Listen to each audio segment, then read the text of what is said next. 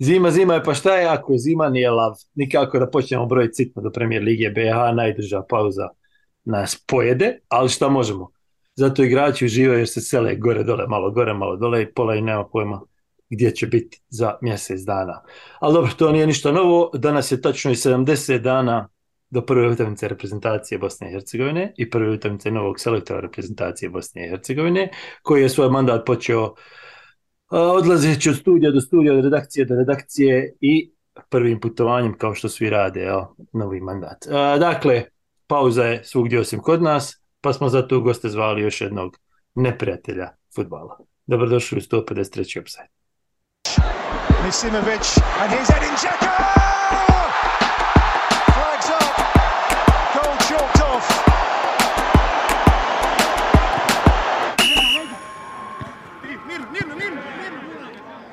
I čo, neprijatelj futbala, ko ti prvi pada na pamet? Pa, znaš šta, mislio sam, čekam da ga predstaviš, međutim, ti si zadovoljio s tim, kontam, evo Infantina. Znaju ljudi. Upašće nam Infantino u studiju ovdje, pa napriče nam haos. Dobro, kao što vidite ljudi. Da, kao što vidite, riječ je o Harsu. Koji se javlja iz sportskog šopa negdje na Skenderiji, riječ pod resoma, ili sam ga štana na baš čarši, ima onaj jedan... Čovjek koji se javlja iz odbiljnog studija, razliku. Ali dobrodošao. Hvala, bolje vas našao. Želim da pozdravim vas i sve koji će gledati ovaj Offside, budući da sve više ljudi, koliko sam ja upratio, jer ja gledam svaki, pa virnem vam tamo na onaj broj pregleda, povećava se to, ide bolje, hvala Bogu, dobro je. Kako je veći cirkus, tako ima više. Što si veći kvarša atmosfere, više te ljudi gleda, možda je povezano, što znaš. Znaš kad su nam najveće cifre, Harse? Najveće cifre su nam nakon pobjede reprezentacije Bosne i Hercegovine. I onda i najviše dođe da kaže, eto vam sad, ali što kada mi ne volimo pobjedano. I to je legitimno, što, hoće neko da te napravi put, da te izvede. Imaš ti takvi oko sebe što te izvode napravi put? Znaš kako, imam, ali u suštini... Kad govorimo isto koji vi, kada govorimo o problemima u Fudbalskom savezu Bosne i Hercegovine, kad govorimo o problemima u reprezentaciji, u igri i tako dalje, u nekim sistemima, idejama, vrlo brzo se pokaže, barem je do sada to bio slučaj da je to kratkog daha, da oni imaju samo kratki jedan prozor u kojem kao, smo ti rekli da ti sad ne možeš ti pričat, pa onda se opet, znaš, dođe se na onaj period gdje su očiti problemi u igri, gdje su očiti problemi sa idejama, očiti problemi u Fudbalskom savezu i tako dalje. Eto to. Prije nego što pređemo na fudbal, kao što naši gledalci, slušalci znaju, a i ti znaš, mi smo bez scenarija i ovako skačemo sa teme na temu. Kad spomenuo kritičare, fudbaleri i treneri imaju, kako bi to lijepo rekao, imaju problem sa kritikom. Međutim, kako je sa novinarima? Ja znam kako je s moje strane i koliko je teško nekad ljudima objasniti neke stvari. Kako se ti nosiš sa kritikom? Jer je očito da uvijek ima oni koji govore pozitivne stvari i koji govore negativne stvari. O novinarima? Da. Mislim, tvojom poslu generalno. Znaš šta, svaka kritika koja, sad ću zvučat ko ljudi saveza, svaka kritika koja je dobronamjerna i koja je utemeljena na određenim faktima je stvarno dobrodošla. Jer ja pokušavam da budem svoj najveći kritičar i naravno da ti ne možeš uvijek i u svakoj situaciji sve svoje, kako bi rekao, mane ili nedostatke ukloniti do te mjere da one postanu potpuno nevidljive.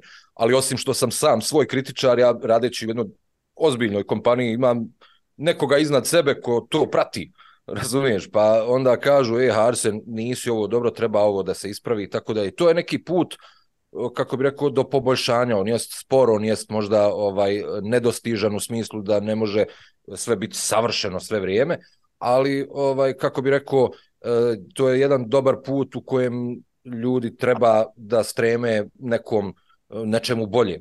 Kako u našem poslu, jel to novinarskom, pa tako i u svim ostalim sferama, evo i u fudbalu, u Fudbalskom savezu, u reprezentaciji, u klubovima i tako dalje. Aktivan si na Twitteru,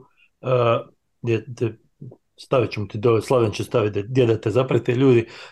Koliko uopšte čitaš komentare i koliko reaguješ na komentare ljudi o tvom poslu? A ima, znaš kako, ima to neku svoju draž, kako bi rekao. Većinu stvari pokušavam da ne komentarišem, a znaš ono kad ti neko ubode ono žicu, kad te isprovocira, pogotovo kad je nešto netačno i kad je nešto tendenciozno. Tako da nekad se usudim pa odgovorim, ali ni tu ne želim da pretiram, ni tu ne želim, kako bi rekao, da pravim neke polemike. Ja ono što radim stvarno pokušavam da radim na najbolji mogući način što mogu, i opet kritike su super zato što vode poboljšanju performansi rada, jeli, ali kad te neko očito uzme na zubi i šta god da mu kažeš i šta god da mu odgovoriš ne prihvata, onda mislim nema smisla s takvim ljudima raspravljati uopšte. I znaš šta sad dok ti ovo sad ovako nama fino predočavaš, ja pred sobom vidim Vicu Zeljkovića kako negdje sjedi i komentariš tvoje mailove i kaže, evo vidiš kad te neko kritikuje ovako bezočno ti šta god vam kažeš i nastavlja s kritikama, evo da jednostavno odustaneš da mu odgovori. Znači da je bila na pres konferenciji bila ta priča. Da, pa ja sam dobio obećanje da za sljedeće upite, tvrdo obećanje da ću za sljedeće upite početi, da će Savez početi odgovarati. Nisam prema tonu, onako bilo je dosta nejasno kako bi to trebalo da shvatim, ali ja ću odlučiti da shvatim na taj način da će on stvarno odgovoriti. Došli smo s te preskonferencije ovdje na N1 i onda sam ovdje kolege pitao, rekao, šta mislite sad da pošaljem jedan mail, da li bi dobili odgovor odmah sad, ali odlučio sam da neću, jer mislim, neću da ljudi to shvate kao provokaciju, a stvarno ima milijardu tema o kojima treba da se i mora da se razgovara o radu Fudbalskog saveza Bosne i Hercegovine i o reprezentaciji, i o selektoru, i o terenima, i o 100 nekih drugih stvari koje možda u javnosti nisu u ovom trenutku u fokusu, a koje bi na neki način trebalo ispitati, trebalo pitati, pa šta god da bude odgovor. Evo, navikli smo da su to većinom odgovori diplomatske prirode, kako bi rekao, uvijek je jedno te isto, evo mi smo tako odlučili, mi želimo ovo, mi najbolje ono, ali opet treba te ljude i kada ne žele da odgovaraju direktno, da se postavi pred lice javnosti, da tako kažem, da barem pokušaju da opravdaju određene stvari koje na jedan očit način nisu najbolje možda za BH Sport i BH fudbal. Ja bih se samo zadržao na toj preskonferenciji, za vas koji niste pratili, to je bila preskonferencija za predstavljanje novog selektora Farkač Bekčan, koji su bili prisutni Zvjezdan Misimović, sportski direktor ili direktor svih reprezentacija, kako je već sada... Ili direktor A reprezentacije. Ili direktor, mislim, direktor. Direktor, uglavnom. Direktor futbala u BiH i naravno predsjednik Fudbalskog saveza Vico Zeljković bili tu. Ja sam na Twitteru napisao da me Vico, uslovno rečeno, oduševio svojim odgovorom prije 50 minuta jer se držao u okviru onoga zbog čega je tu, ali imao sam osjećaj da moj PR tim pripremio samo tih 50 minuta, jer nakon 50 minuta je pretvorio se u baju, da tako kažem, i tada je došlo do te, ali rećemo, dosta tako neugodne diskusije između vas dvojice, odnosno između tebe i Semira s jedne strane, tvoj kolege sa N1 televizije i predsjednika. Pa jeste, ali znaš šta je tu, kako bih rekao, zanimljiv jedan podatak, da se to pretvorilo u trenutku kada sam postavio, nisam ja dakle postavio pitanje kada je došlo do te promjene u raspoloženju, jeli, i generalno odlaska te preskonferencije u jednu potpuno drugu stranu, nego je to uradio kolega sa Faktor BA Semir Šišić i spomenuo Vladana Danilovića i igrače koji se navodno pozivaju iz ovog ili onog razloga. Ja sam samo dopunio, kako bih rekao, sve to sa jednom pričom koju smo mi ovdje radili, a to je priča o agenciji koja za predstavljanje igrača, za menadžersanje igrača, koja se zove Sports Clinic, koja je otvorena u Beogradu, a u kojoj, kako bih rekao, radi, odnosno jedini uposleni direktor i vlasnik toga je brat od savjetnika Vice Zeljkovića, Marka Miličića. Ako se ne varam, čovjek se zove Petar Miličić. Mi smo pokušali da nađemo, jer smo vidjeli na određenim sajtovima da ta agencija predstavlja naše igrače, nismo mogli dugo da nađemo ko je vlasnik svega toga. Pričalo se da savjetnik Vice Zeljković ima nešto s tim. Onda smo počeli da kopamo, onda smo vidjeli da je ta kompanija u stvari prvo nastala kao jedna kompanija za kako bi rekao, uklanjanje opasnog medicinskog otpada, onda je ona kupljena i pretvorena u tu agenciju i da je Petar Miličić zapravo zaista brat Marka Miličića, koji ima tu agenciju za koju igraju Vladana Danilović i Siniša Saničanj, koji aktuelno, odnosno trenutno, nastupaju za reprezentaciju Bosne i Hercegovine, za one koji ne znaju. Tu se nama javila jedna, kako bih rekao, jedna nedoumica, da li je to zapravo sukob interesa što Marko Miličić i što mu je dozvoljeno, što je pozvan da radi kao savjetnik Vici Zeljkoviću, a u isto vrijeme brat mu ima agenciju koja ima dva igrača u reprezentaciji Bosne i Hercegovine. I za jedno i za drugo ima nekih argumenata, ali moje pitanje zbog čega se i to je ono što nisam Vicu Zeljkovića uspio da pitam na toj preskonferenciji, zbog čega se uopšte postavljati u poziciju da se postavljaju takva pitanja.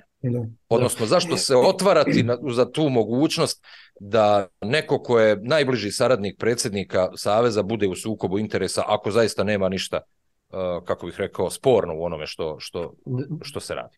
To je ono što sam ja govorio ovdje u podcastu kasnije, poslije te preskonferencije, mislim smo radili isti dan. Nije problem što igrači imaju agenta i što je taj agent brat, nečiji brat, ali je problem što je predsjednik Saveza angažovao savjetnika bez da je dao ikakve njegove reference i da imamo pojma zašto ga savjetuje, kako ga savjetuje, koji su kriteriji za savjetnika, ništa od toga ne znamo. E onda je problem kad ti povežeš nekog Petra Miličića sa nekim Darkom Miličićem, a inače nije problem ono što je selektor kasnije pokušao objasniti, da svak koji u futbalu ima neke veze sa nekim agentima, što i je istina, i svaki igrač ima agenta. Ali to uopšte nije problem, izvini. Ali to nije problem. Problem je što imaš savjetnika koji bi mogao biti u sukobu interesa zbog toga. Eto, to je problem. Ako moraju igrači, ako su već oni najbolje što Bosna i Hercegovina ima, neka budu pozvani, ja nemam ništa protiv, ali onda daj se ogradi u tom smislu da nisi otvoren za neki sukob interesa preko svog savjetnika kojeg si sam angažovao, kojeg si sam imaš diskreciono pravo da biraš, kojeg plaćaš koliko 30.000 konvertibilnih maraka ili nešto ovako za 6 mjeseci. To su dakle prilično ozbiljne stvari koje ja da sam na njegovom mjestu ja bi pokušao da izbjegnem. A da spomenemo i to da su njih dvojica, dakle Marko Miličić i Vico Zeljković, da su u kumskom odnosu. Tako da i tu imamo jednu, kako bi rekao... Da, ovdje uopšte nije problem, opet se vraćam na to, nije problem agent i nije problem igrači koji imaju agente. Ovdje je problem što imamo savjetnika za kojeg ne znamo zašto je savjetnik, za kojeg nemaju reference, a koji putuje svugdje o trošku saveza, koji je na terenu sa reprezentacijom, na treningu sa reprezentacijom, na tribinama sa predsjednicima drugih saveza, na sastancima sa predsjednikom UEFA. Zašto? Ko je taj čovjek? Hoće li neko objasniti ko je taj čovjek? I onda ima li kakve veze sa agentima? To je zadnji problem na tom spisku koji nikad nije objašnjen. Evo, samo da ti kažem, dakle, da smo mi kad smo radili tu priču o Sports Clinicu i kada smo je objavili, ja sam pokušao da se pokrijem što više i da što profesionalnije radim svoj posao. Kontaktirao sam dobrih 10-ak kolega sportskih novinara iz Srbije, pitao sam šta je ta agencija, da li oni poznaju bilo kojeg od Miličića. Čekao sam 3 dana da bi mi na kraju nekoliko njih, oni koji nisu našli ništa, nisu mi ne odgovarali, oni koji su našli, odnosno koji nisu nešto našli, a htjeli su da mi odgovore, rekli su, vidi, ja sam pitao, ovih dana sam se stvarno raspitio, ljudi nemaju pojma ko su ti ljudi. Dakle, i to ima, dakle, u toj priči koju možete pronaći na web stranici N1 televizije, ali hajde da sad ne govorimo previše o tome. Ono što je mene, kako bi rekao, iznenadilo sa te preskonferencije, da ostanemo, da se vratimo na nju, jeste da je odmah nakon tog, kako bi rekao, nakon te promjene raspoloženja predsjednika, faktički optužio novinare koji su sjedili pred njim da je problem u stvari pitao nas je da li je problem što on dolazi iz Banja Luke, da li je problem što je on Srbin, da li je problem što je ovo i što je ono. Problem je, dakle, ja mogu reći, nije to. Problem je da kada kao novinar vidite određene stvari koje se rade, a koje vam ne djeluju urađene kako treba, imate obavezu, ljudi ne shvataju šta je novinarski posao često, imate obavezu da objavite nešto ukoliko je istina. Jer inače ne služite kao korektiv, mediji trebaju da služe kao korektiv društva, kao korektiv nečega što se radi kako bi sutra bilo bolje, ne kako bi mi sad rušili nekoga i postavljali nekoga i bili za nekoga i automatski protiv nekoga. Ali jednostavno, nadam se da će se ta percepcija, kako bi rekao, promijeniti, jer i samo sportsko novinarstvo u Bosni i Hercegovini treba malo da naraste. Jedna stvar koju bi ja volio objasniti, izviniću, prije nego što nastavimo da se držimo preskonferencije, kad si već pomenuviću, obzirom da sam veteran preskonferencija, čak i na našem Offside podcast Facebook grupi bilo pitanje kad će neko od novinara postaviti ovo pitanje, ono pitanje. Hoću da kažem da je jako teško od preskonferencije očekivati nešto spektakularno.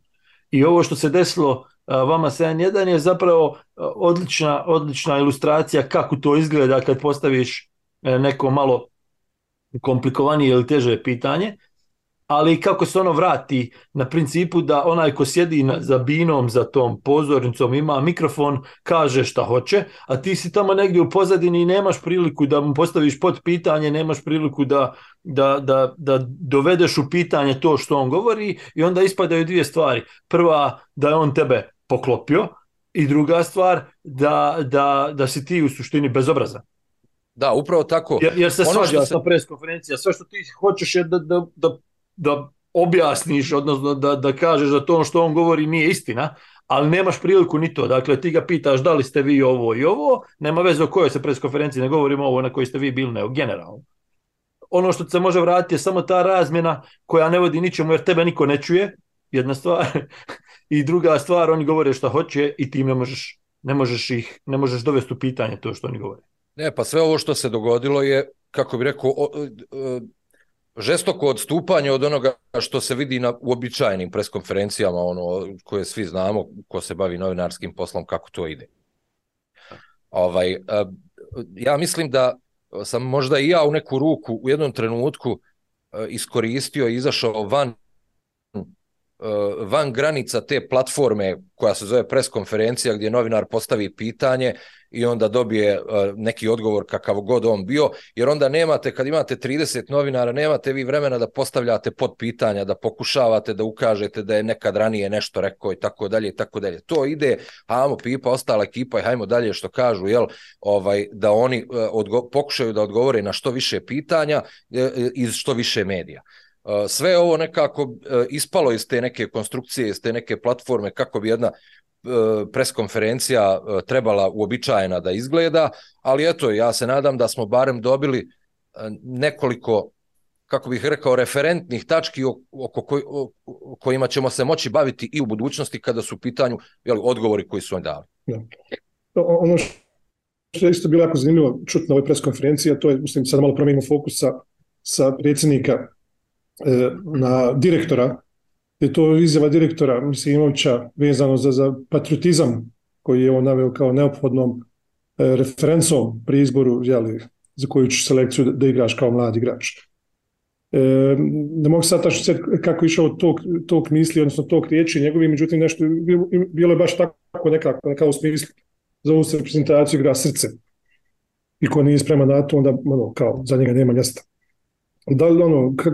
Kako vi kao novinar, mislim, ja shvatam da to jako dobro zvuči kad napišu novinama, evo, direktor Zvjezdan Misimović izjavio, zahtijeva srce, zahtijeva patriotizam, ono, i to sa uhvati onaj sloj ljudi koji fudbal prate površno, koji možda malo više prate te društveno-političke prilike, pa onda misle, jo, evo ga, konačno smo krenuli ka bolje, konačno svi gledamo na tu Bosnu i Hercegovinu isto. Međutim, kad ovako malo bolje zagrebeš, onda vidiš da taj isti selektor igrao za selekciju Jugoslavije. Ja ću samo skočiti sa citatom da ne bismo ispali, vidiš šta govore, ja nisam to rekao. Dakle, učinit ćemo sve što je moguće da ih prisvojimo, da igraju za BiH, bitno je da igrači hoće 100%, ne trebamo nekoga ko razmišlja o drugoj reprezentaciji, ako se odluči mora biti 100% za taj grb, rekao je Zvjezdan Misimović. Pa dobro, ali šta to u suštini znači? Ti ako, sad ne mogu da sjetim pravila, ali vjerovatno ako igrač zaigra jednom za seniorsku reprezentaciju jedne zemlje, onda više nema, ili dvije utakmice, onda više nema, eto, ajde, ali nema više promjene. I šta to znači sad, ako hoće svim srcem, nije to klub da se može mijenjati, šta ja znam, on će zauvijek ostati u toj, kako bih rekao, mi smo zbog toga imali problem sa Jozom Šimunovićem, koji na kraju nikad nije zaigrao za reprezentaciju Bosne i Hercegovine, jer on dok igrao u Celticu, bio je ok, bilo je dobro, hoće li ga zvati, ko je ono bio, Mehmed Baždarević je bio selektor, hoće ga zvati, neće ga zvati, na kraju je do tog poziva, ako se ne varam, došlo, međutim on se nije odazvao zato što se predomišljao i vjerovatno savez u tom nekom smislu želi da izbjegne takve stvari, jer malo je i poniženje kada imate, zainteresovani ste za nekog igrača da ga dovedete pod svoje okrilje, on u posljednjem trenutku kao, ja vidi, neću ja, ne da se meni iz ovog ili onog razloga, ili nisam se dobro sporazumio sa selektorom i tako dalje, i tako dalje. Ali u velikoj većini slučaja, ovo je moje lično mišljenje, mislim, ja ne znam kako drugi novinari razmišljaju, pošto me Sale me pitao kao za neku opštu, kako bi rekao i ti Ića, opšte mišljenje. Ja mislim da to kao igrat ćemo srcem, daćemo sve od sebe, je jednako ono kao lopta je okrugla, igra se 90 minuta. To su suštini stvari koje se govore kad ne želiš nešto konkretno, da kažeš, onda se to govori. I to razumijem. Jer sada smo ga počeli bombardovati Misimovića, šta će biti sa Tahirovićem, šta će biti sa ovim, sa 5., 10. Čovjek vjerovatno nije spreman u ovom trenutku ili ne želi ili ne može u ovom trenutku da kaže koji je status tih igrača kad je u pitanju nastup za reprezentaciju Bosne i Hercegovine. On je rekao, ja razgovaram sa njima, razgovarao sam, nastavit ću da razgovaram i vidjet ćemo. Za neke od njih je u prošlosti, imao sam priliku da vidim, davao kao već 99% šanse da će zaigrati za reprezentaciju Bosne i Hercegovine. Ako se to ne desi, možda nije želio da mora kasnije da pravda zbog čega se to nije desilo, jer danas Google ukucati i naći neku izjavu bilo koga od prije 10 godina je najlakša stvar na svijetu, kad hoćete da postavite nekome pitanje, a što ste vi to rekli prije 10 godina, a šta vi sad kažete? Mislim, ja to donekle razumijem. I ne vjerujem da je to bilo nešto licemjerno, vjerujem jednostavno da se iza tih i takvih izjava i konstrukcija rečenica krije to da ljudi jednostavno ne žele da kažu nešto otvoreno i ono direktno. Ja u suštini tu imam problem više sa logikom, tom logikom ne treba nam niko ko ima dilemu. Apsolutno svak ima dilemu. Dakle, ti ljudi nisu rođeni u BiH, ti ljudi nisu odrasli u BiH, ne odrastaju u tom društvu, nisu u BiH fudbalskom sistemu i sasvim je logično da imaju dilemu. Jedina stvar koja je u svemu logična je da imaju dilemu, da ne znaju 100% za koga će igrati. Jer sasvim ne odrastaju kao što smo mi odrasli u Mostaru ili u Sarajevu ili u Prijedoru i ne odrastaju u tom društvu i znaš da igraš za ono što je tvoje. Jeste, oni imaju osjećaj pripadnosti prema Bosni i Hercegovini vrlo vjerovatno, preko roditelja, ali to su i dalje ljudi koji u isto vrijeme logično imaju osjećaj pripadnosti i tamo gdje su rođeni ili gdje su odrasli ili gdje, ne znam, ako otišao sa 3 godine u Brazil, sasvim je logično da mu Brazil bude blizak. I sasvim je logično da u nekom trenutku bude u dilemi da li da igram ovdje ili da igram ondje. I zato imam problem sa takvim populističkim izjavama, ne treba nam niko. Normalno da nam treba, nego i mi trebamo ubijediti da igraju za nas. Ne, ali ja mislim da igrači između sebe razgovaraju. Znaš, kad ti vidiš Senada Lulča koji kaže kod nas reprezentacija ovako onako, te izjave obiđu svijet. Zašto bi neko ko je rođen u Njemačkoj ili kad je otišao u Njemačku kad je tek rođen, ima državljanstvo, nastupa za njihovu mladu reprezentaciju, kad vidi takve izjave ili porazgovara, ne znam sa ko sad igra u Njemačkoj, Bičakčić ili peti, deseti, koga imamo tamo u Bundesligi, kako je vama u reprezentaciji, kao, brate, nemamo selektor ovako, ovi, inako, putovanja ovako, što bi bilo ko iz komfora jedne Njemačke, iz jedne Poljske, iz jedne, ne znam, nija koje države, sebi radio to, osim ako je neki teški mazoista. Razumiješ? Naravno da moraš biti potpuno siguran. I šta će ti ta sigurnost donijeti? Odakle će ona doći? Da li ti želiš da, kako bi rekao, učiniš čast svojim roditeljima da iako nisi rođen u Bosni i Hercegovini, nastupaš za Bosnu i Hercegovini? Ima tu vjerovatno i sebičnih motiva. Ako si član neke reprezentativne selekcije, ugovor ti odmah veći, više zapaženiji si igrač i tako dalje i tako dalje. Tako da toliko je faktora, kako bi rekao, da je potpuno normalno biti zbunjen i na kraju otići nesiguran da odeš, nesiguran u šta ulaziš i kako će se to sve razviti i ko će tu biti i da li ćeš ti biti u centru tog nekog projekta ili nećeš biti u centru tog nekog projekta, ali ćeš biti potpuno marginaliziran pa se onda fatat za glavu joj šta sam radio i tako dalje i tako dalje. To u stvari je poenta te sve priče, što ta sigurnost ne može proizići iz onoga što već znaš. Jer ono što svako zna, kao što sam kažem, kogod priča s nekim našim reprezentativcem, moraju barem nekad čuti nešto negativno, jer toliko negativnih stvari, nažalost, bilo u i oko reprezentaciji, u našem fudbalu i to sve. Tako da, taj isti savez ne čini sam sebi uslugu kad izađe sa još jačim stavom. Ja bih shvatio da ti imaš sada sve sređeno, da si ti jedna Njemačka po organizaciji, da si ti jedna Italija ili Španija po kvaliteti. Pa bi ja shvatio, imaš znači 100 igrača koji su prilike isti u PDK i sad se pojavi neko u Kelnu ili se pojavi neki junior u Romi koji je promising, što se kaže, pa ono, ako želi da igra, dobro je došao i staneš na tome. Ako će igrati srcem, dobro je došao. Tad bi shvatio to. Međutim, kad si ti u situaciji Sašina omiljena uzvičica sa tako malim bazenom igrača kao što ga mi imamo, onda ti ne možeš sebi dozvoliti taj luksuz da se razbacuješ tim takvim floskulama i klišejima, kao što se rekao, jer ja shvatam šta on želi. On želi samo da ubije ti 15 sekundi i neugodne tišine, što se kaže, s tom izjavom i da vi napišete, kad kažem i mislim na pisane medije, da kažete da tražimo srce. Srce je broj 1, znači moraš voliti Bosnu i Hercegovinu brzo Bosnu. Bez srca svakako ne može igrati. Dovedam onoga Weghorsta iz Bešiktaša što je dao 2 gola za Holandiju, ne zanima me bola, ne mora nikad u Bosnu kročiti. Pa imali smo žensku košarkašku reprezentaciju gdje smo se kleli u gospođicu Jones koja je ubijala, koja nas je dovela maltene skoro pa na krug Evrope, žena nema nikakve veze s Bosnom i Hercegovinom, volili smo je kod najrođeniju. Razumiješ šta se kaže? Gladni smo rezultata, nemamo kvalitet, ne znamo ga proizvesti ili ga gušimo, a daj onda da, znaš, nemoj se raspati, nemoj glumiti čeka kad nisi čeka, kad si fukara. Pogotovo što smo mi sad u situaciji da su to druge ili već treće generacije, pa ti imaš i djece koja imaju roditelje, pa im je otac Norvežanin, a majka Bosanka. I sad mi dovodimo tog dječaka u situaciju da mu kao, o ti ne smiješ biti Norvežan, majstore. Stani polako, ima...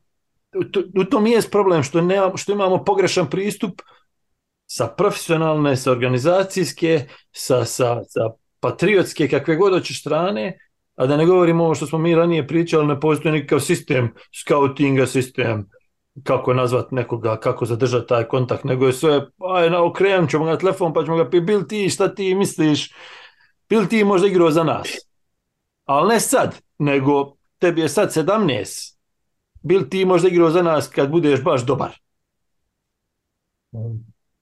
Prvo, tu dovodimo se u situaciju da to su tinejdžeri, to on ima 17 godina, pa šta misli da siću sa 17 pitao, šta si ti majstor radi sa 22? Da sam me pitao sa 40 ne bi znao reći šta je 43.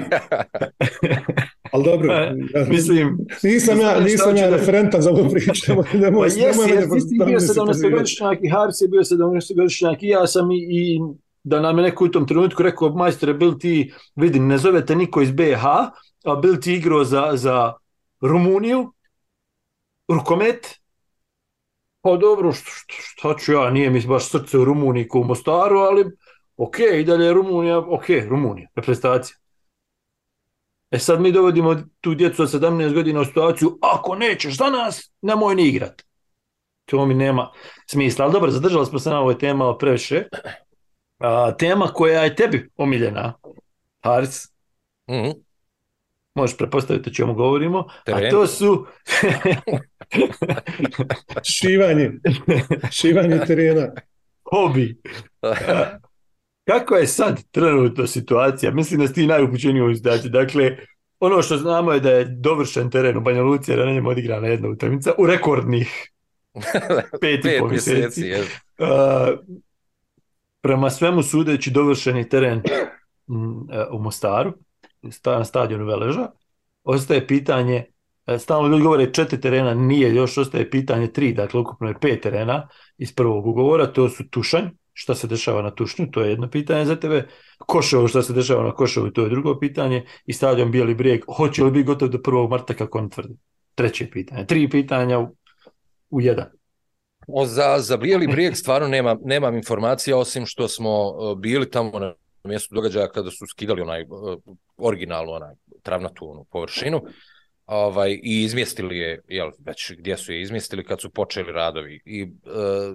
Iz kluba ljudi kažu da se nadaju da će sve ove greške koje su počinjene, a bilo je grešaka more, koje su počinjene na ova prva 4 stadiona, da će se izbjeći barem u tom smislu da ljudi sada znaju kako i šta treba da rade da ne bi došlo, da teren ne bi bio neravan, da ima dovoljno hranjive materije ispod, da kanalice koje služe za odvod vode u tom sistemu drenaže budu zadovoljavajuće i da ispunjavaju standarde. I ono generalno što je bilo sa terenima je prespori rad koji je potpuno, kako bih rekao, za svakoga ko je malo više upućen u to, reći će vam da to nije dobro, iako se Fudbalski savez trudi svim silama da pokaže kako je to odličan posao. Ideja jeste odlična, ali egzekucija svega toga je mnogo, mnogo lošija od te ocjene, 5+. Trenutno, koliko ja znam, dakle, taj stadion Veleža, odnosno teren Veleža na stadion Rođeni je gotov nakon milion problema i on je imao najviše, kako bih rekao, nekih prepravki koje su morale biti urađene zbog toga što je bio jedan od prva 2 stadiona koja su rađena. Prvi je 1. juna, ako se ne varam, krenuo stadion, gradski stadion u Banja Luci, 14 dana poslije toga je krenuo stadion Rođeni. Pa je bilo tu stvarno svega, i nedostatak ljudi, i nedostatak mašinerije, i nikoga nema, niko se ne pojavi. Na kraju smo dobili taj teren koji su ljudi krenuli da prošivaju, pa su onda morali zaustaviti zato što je geodetski nalaz pokazao tu razliku u visini terena, dakle nije ravan bio, nego je na nekim određenim mjestima bio 10-12 centi niži, što ukazalo poslije na to da nije bilo dovoljno hranjive materije ispod, pa su morali to da vraćaju i da dorađuju. Ono što je sreća u nesreći jeste da, barem prema onim informacijama koje ja imam, taj kontrolor, čovjek koji je angažovan, koji je čak i sam Fudbalski savez angažovao, koji se zove Nedim Čehajić, je toliko uporan da sve bude odrađeno kako treba dok on da svoju pozitivnu ocjenu. Kaže, ljudi su kosu čupali zbog njega, zato što je toliko detaljan i toliko pedantan. I jednog dana kada mi dobijemo sve te terene, kada oni svi budu završeni, ja sam siguran da će oni biti urađeni kako treba. Ali poslije imate problem, zato što u tom ugovoru kojim je potpisan između Fudbalskog saveza i klubova, odnosno i lokalnih zajednica, rečeno da su klubovi ti koji moraju održavati terene.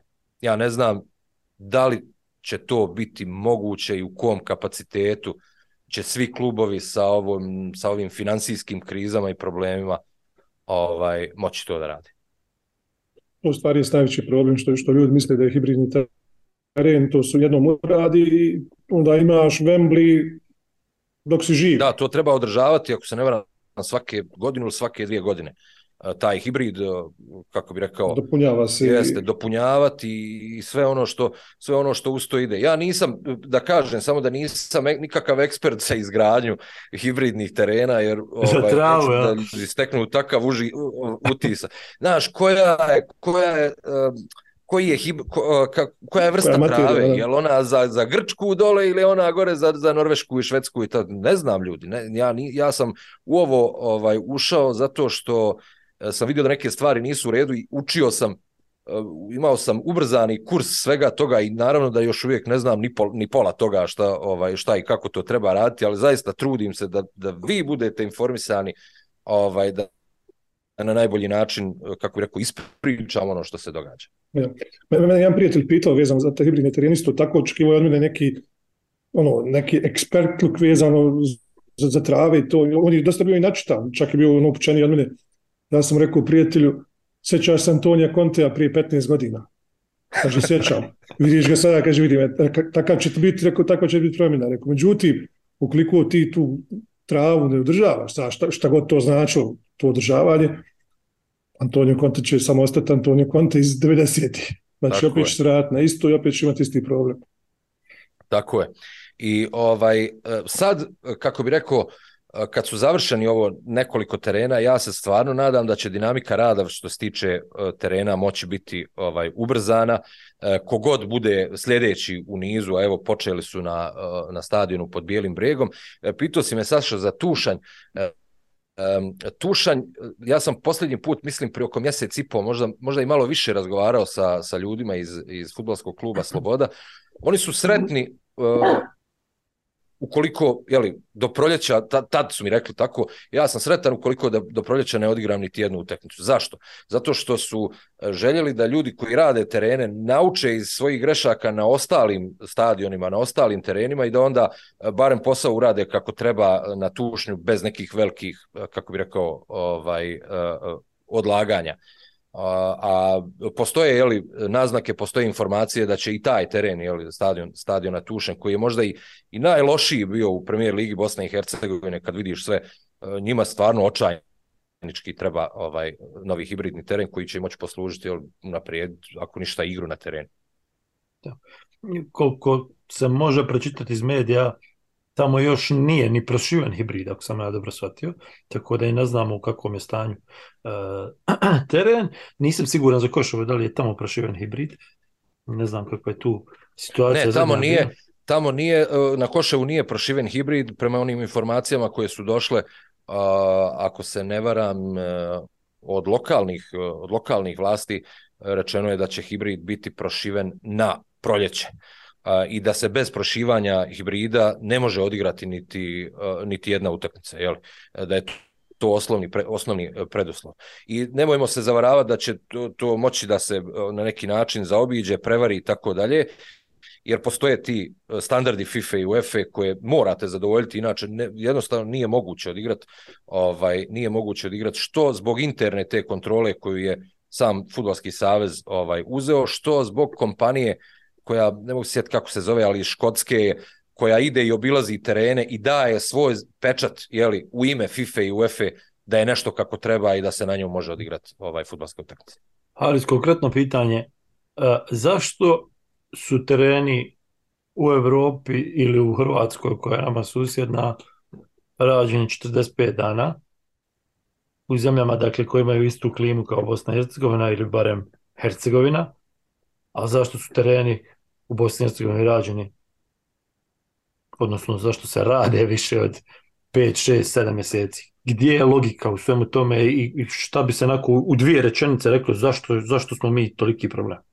Pa evo, i to se može naći na internetu, dakle, kada je Fudbalski savez dao posao nakon organizovanog tendera ovim kompanijama koje su trenutno dobile posao, među njima postoji jedna kompanija koja nikada nije radila fudbalsku infrastrukturu, a to je ona Vikr grupa. To je jedna kompanija, odnosno jedna grupacija iz Češke, koja radila je određene infrastrukturne projekte kada su u pitanju stambeni objekti i tako dalje, međutim nikada sportsku infrastrukturu. Tako da je većina posla što se tiče svih tih radova morala spasti na ove dvije druge kompanije koje su također u grupi dobile posao, umjesto da se posao da toj jednoj kompaniji koja je na kraju odbijena, koja se prijavila jedina još na tender, koja je imala sve kapacitete da sama sve uradi. I ako pogledate, dakle, oni su oborili su svjetski rekord u Kataru po vremenu u kojem su napravili jedan hibridni teren. A opet paradoksalno, s druge strane, imate u Bosni i Hercegovini kompaniju koja nikad to nije radila, ali je oborila svjetski rekord. Isto svjetski rekord s druge strane. U svakom slučaju, više je razloga. Potkapacitiranost, manjak mašinerije o kojem sam već govorio, jer određeni ljudi na nekim stadionima su mi govorili da dođu kao radnici, sad dajte nam valjak. Pa kako nemate valjak, vi ste izvođač radova, gdje vam je valjak? Ne, mi nismo ovdje donijeli valjak, treba nam od vas valjak. Onda kaže, mi nemamo valjak, nećemo da damo valjak. Domaći valjak. Nabavite sebi valjak. Tako da se mnogo vremena se izgubilo na tome. Bilo je situacija kada je na posao na cijeli jedan stadion dolazio samo 2 čovjeka sa 2 lopate i oni su tu radili. I treći razlog, koji je možda po meni najbitniji, jeste da je možda Fudbalski savez možda odgrizao malo previše, odnosno zagrizao više nego što može prožvakat, a to je da je počeo 4 stadiona da radi odjednom, odnosno 4 terena odjednom za tako mali broj ljudi, za tako mali broj mašina. S obzirom da imaju samo 2 lopate, a 4 stadiona, mislim... Znači da ne ide. Pazi, ima tu i ljudi i bagera i svega ostalog, samo što su oni raspoređeni na 4 različite lokacije i ti onda umjesto da imaš barem jedan teren koji se radi nekom pristojnom brzinom, imaš 4 terena koja se rade nedopustivo sporo. Dobro, ali ovo će nas biti ručni rad, hibrid ručni rad. To se cijeli u Evropi, molim vas. Razumijem da se zagrlilo previše, kao što ti kažeš, ali nije bilo nikakve logike u tome da kasniš sa Banja Lukom, da kasniš sa Mostarom, da nemaš pojma šta tamo radiš, da ti fali tamo radnika, da ti fali valjak, i onda samo kreneš sa radom, imaš 2 stadiona. Tu nije bilo nikakve logike. Umjesto da se dovršilo ovo pa kažemo ok, i onako imamo problem, Sarajevo ne bi igralo na Bilnom polju, igralo bi do kraja polusezone tu, ali ćete onda onu drugu polusezonu morat ćemo promijeniti planove, sve bi to imalo nekog smisla. I to je ono što mene najviše frustrira kad je u pitanju Nogometni savez BiH, što te ubjeđuju da su normalne stvari koje ti vidiš da nisu normalne i da nisu logične. I to je ono što najviše frustrira, jer to su stvari koje se ne moraju dešavati. Dakle, ti ne moraš imati tog savjetnika, ako imaš tog savjetnika, sasvim je normalno da objasniš zašto ga imaš. Ti ne moraš raditi 4 terena odjednom, nego možeš uraditi jedan, i da ti uzme istih 6 mjeseci koje ti je uzelo ovako, ali bi bio gotov. Ti ne moraš zvati ovoga, ti sad ne nabrajam. I onda dođe čovjek i ubjeđuje te da si ti u stvari negativan i da ne vidiš pozitivno u tome što se grade terene. Normalno da je pozitivno što se grade terene, ali ne pričam o tome da je negativno što se grade 6 mjeseci. Jedno konkretno pitanje za tebe, Arse, da li čuješ ti klubove da se žale, znači klubovi koji su žrtve ovoga svega? Jer Samo interno i kako bi rekao, nikada toliko glasno u javnosti. Što mi je žao, jer klubovi objektivno imaju veliku štetu od onoga što su kašnjenja u gradnji tih terena. Zamislite vi da nemate gdje da trenirate, ko što jedno vrijeme Velež nije imao gdje da trenira. Pa da igraš svoje utakmice u Gabeli, pa da ne možeš, kako bi rekao, da očekuješ isti broj ljudi na tom stadionu kao što bi bio slučaj na svom stadionu, gdje možeš više i da zaradiš, gdje nemaš troškove putovanja, gdje nemaš troškove plaćanja te infrastrukture koju koristiš, šta ja znam, i tako dalje. Izvijem što te prekidam, ali imaš i konkretne slučajeve gdje se karijere prekidaju. Imaš Lalatovča koji je dobio otkaz, a nije minute odigrao na gradskom stadionu. Imaš slučaja Marosima koji isto dobio otkaz, odnosno sporazumni prekid ugovora minute ni igrao na domaćem terenu. Upravo tako, pa to je dakle ona sportska šteta, kako bih rekao. Ja sam više sad govorio o ekonomskoj šteti, zato što s druge strane svega toga što nazivamo ekonomskom štetom ipak te čeka nešto. Čekate hibridni teren koji košta 2.200.000 konvertibilnih maraka po terenu. Jel?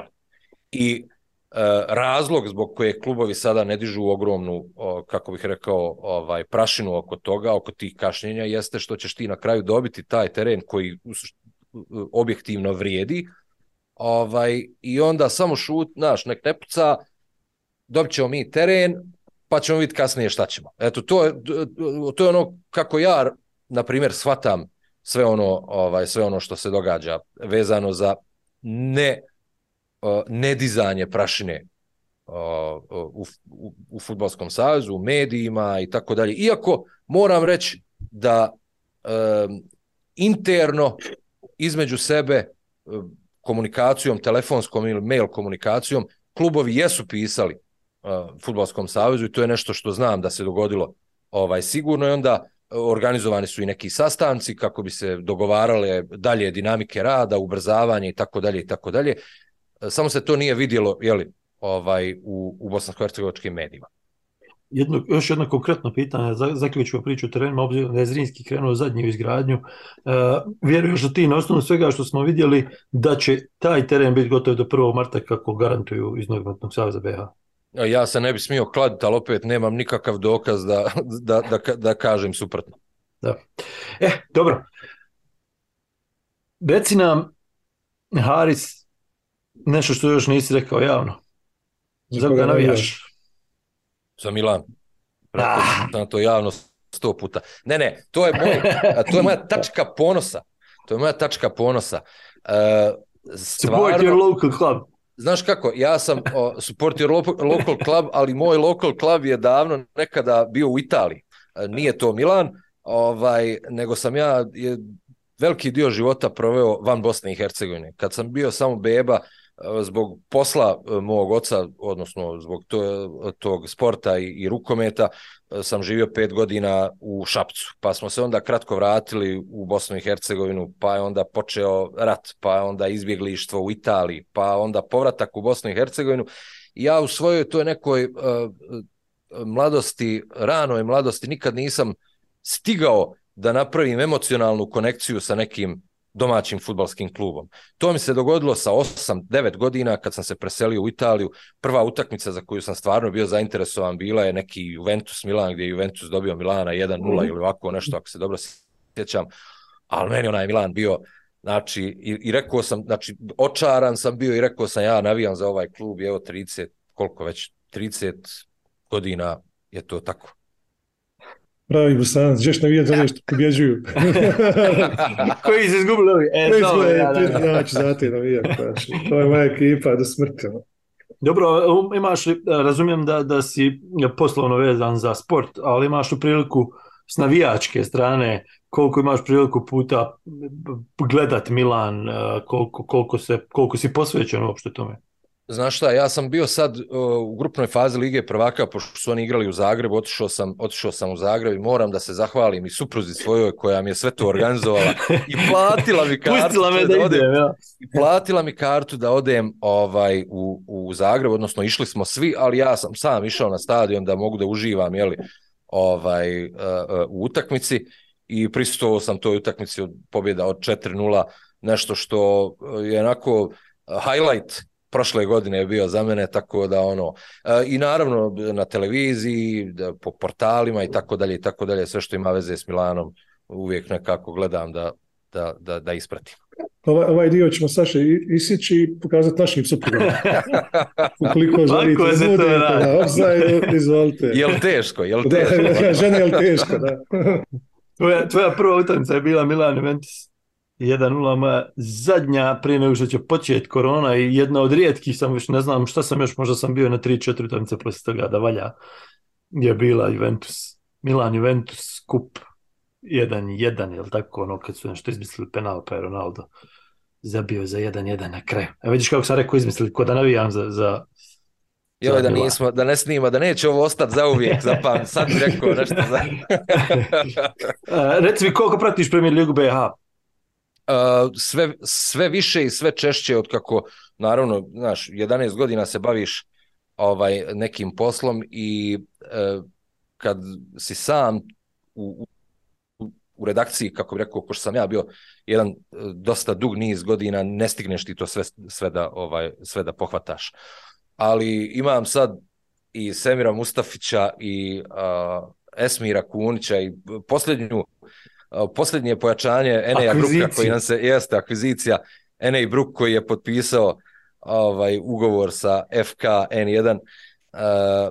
Sve više i sve češće, sve više i sve češće i Premier Liga je nešto što mora biti osnova bosansko-hercegovačkog nogometa i mora biti praćena i sve praćenija ukoliko želimo da, kako bih rekao, stvorimo i tu neku priču oko Premier Lige BiH, da je napravimo uzbudljivijom nego što ona u stvari jest. A to je stvar, taj PR koji smo mi u Offside, ovo nam je koja, Saša, 152. treća epizoda, da se ne lažemo, ako ćemo gledati kvalitetom onoga što smo mi pogledali u tih 153 epizode, mi smo mogli stati komotno nakon druge epizode.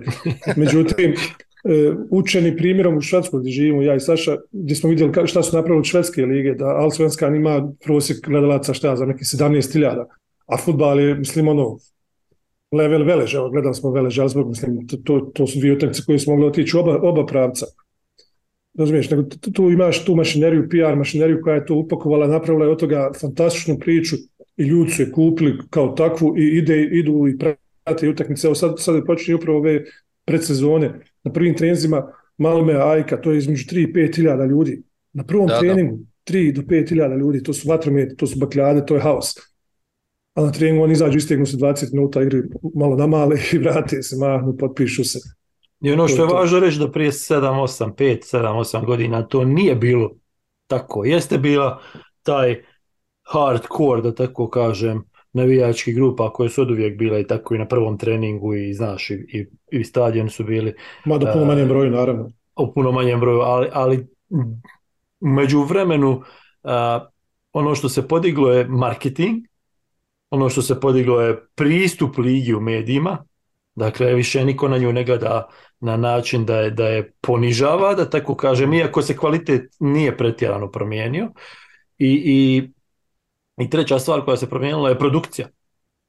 Bukvalno, televizijska produkcija koja odjednom imaš TV prenose koji izgledaju, znaš, isto onako kako izgledaju TV prenosi engleske Premier lige i to automatski diže i gledanost i to ono što mi smo nekoliko puta govorili, ako uzmeš neku utakmicu Premier lige BiH i staviš je u kulisu tu koju imaju utakmice u inostranstvu, ona bi izgledala puno bolje nego što izgleda kad je mi gledamo u Trebinju ili u ne znam, u Poslušanju.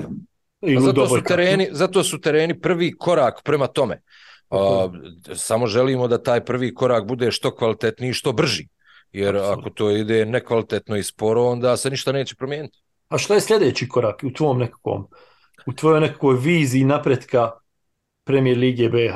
Znaš šta, za mene je to modernizacija stadiona, samih stadiona, ne terena, jer vi gdje god odete sad u Evropu, pa pretpostavljam sad i u Švedsku u brojna mjesta, vi imate ne samo jedan marketing televizijski i TV prava i tako dalje, nego imate cijeli jedan entertainment sistem gdje kad vi odete na stadion imate šta i pojest, imate šta i popit, imate se šta i igrat, imate gdje i djecu ostaviti, imate šta i kupit od rekvizite kluba i tako dalje i tako dalje. Kod nas će to ići teže zato što sve nekako kreće od zakona o sportu, a naši klubovi ne znam kako, ali ne mogu svi da imaju fan shop, ne može fudbalski savez da ima fan shop na nekim, kako bih rekao, nogama koje bi mogle izdržati test prava nekog i tako dalje. Zato što su registrovani kao udruženja građana koja, ajde da sad ne tušim zakonom, ali zakonski se mora dosta toga promijeniti u Bosni i Hercegovini. Mi moramo imati i od toga, znači finansiranje sporta mora da se promijeni. To su sljedeći koraci koji će sport podići na jedan drugi level i na jedan novi level. Akademije moraju da rade, ali akademije moraju da rade sa najstručnijim ljudima, zato što ti od malih nogu tog mladog fudbalera koji će možda postati zvijezda, a možda neće postati zvijezda, učiš ga osnovama i onoga šta on treba da bude kao sportista, kao čovjek i kao fudbaler. To su neki sljedeći koraci koji će podići i mogli bi podići bosansko-hercegovački fudbal. Ne mora nužno značiti da hoće, ali to je gradnja sistema koji mora stremiti tome. Eto, tako. Znaš šta, znaš biti malo pesimističan, da preuzimam tu ulogu na sebe od Saše. Bojim se da mi to za našeg života, daj Bože, da doživimo, ali nisam nešto... Ali razlika je da ti džuturuma nas dvojica smo mladi, tako da mi možda i doživimo. A vi ste svježi. Samim tim, pozvao bih vas na kraj, da zaključimo ovo. Imam još jedno konkretno pitanje za Harisa, izvini, ića prije nego što zaključimo. Pratio si Premier Ligu Bosne i Hercegovine? Da zatvorimo sa Premier Ligom Bosne i Hercegovine. Ko je po tebi najveće razočarenje bio ove sezone, odnosno polusezone, i od koga najviše očekuješ u narednoj polusezoni, odnosno u koga upireš prstom da će biti prvak, pa da i tebi govore, nemaš pojma se. Ne, znaš šta, prvak, ja mislim da je Zrinski u apsolutno najboljoj poziciji, i pored promjene trenera i pored odlaska nekoliko jako bitnih igrača, samim bodovnim stanjem na tabeli, rekao bih da imaju najbolje šanse. Vidjet ćemo kako će početi, jer počeci su onako dosta teški uvijek kad imaš novog trenera, nove igrače i tako dalje, ali ukoliko počnu dobro, završit će dobro sigurno.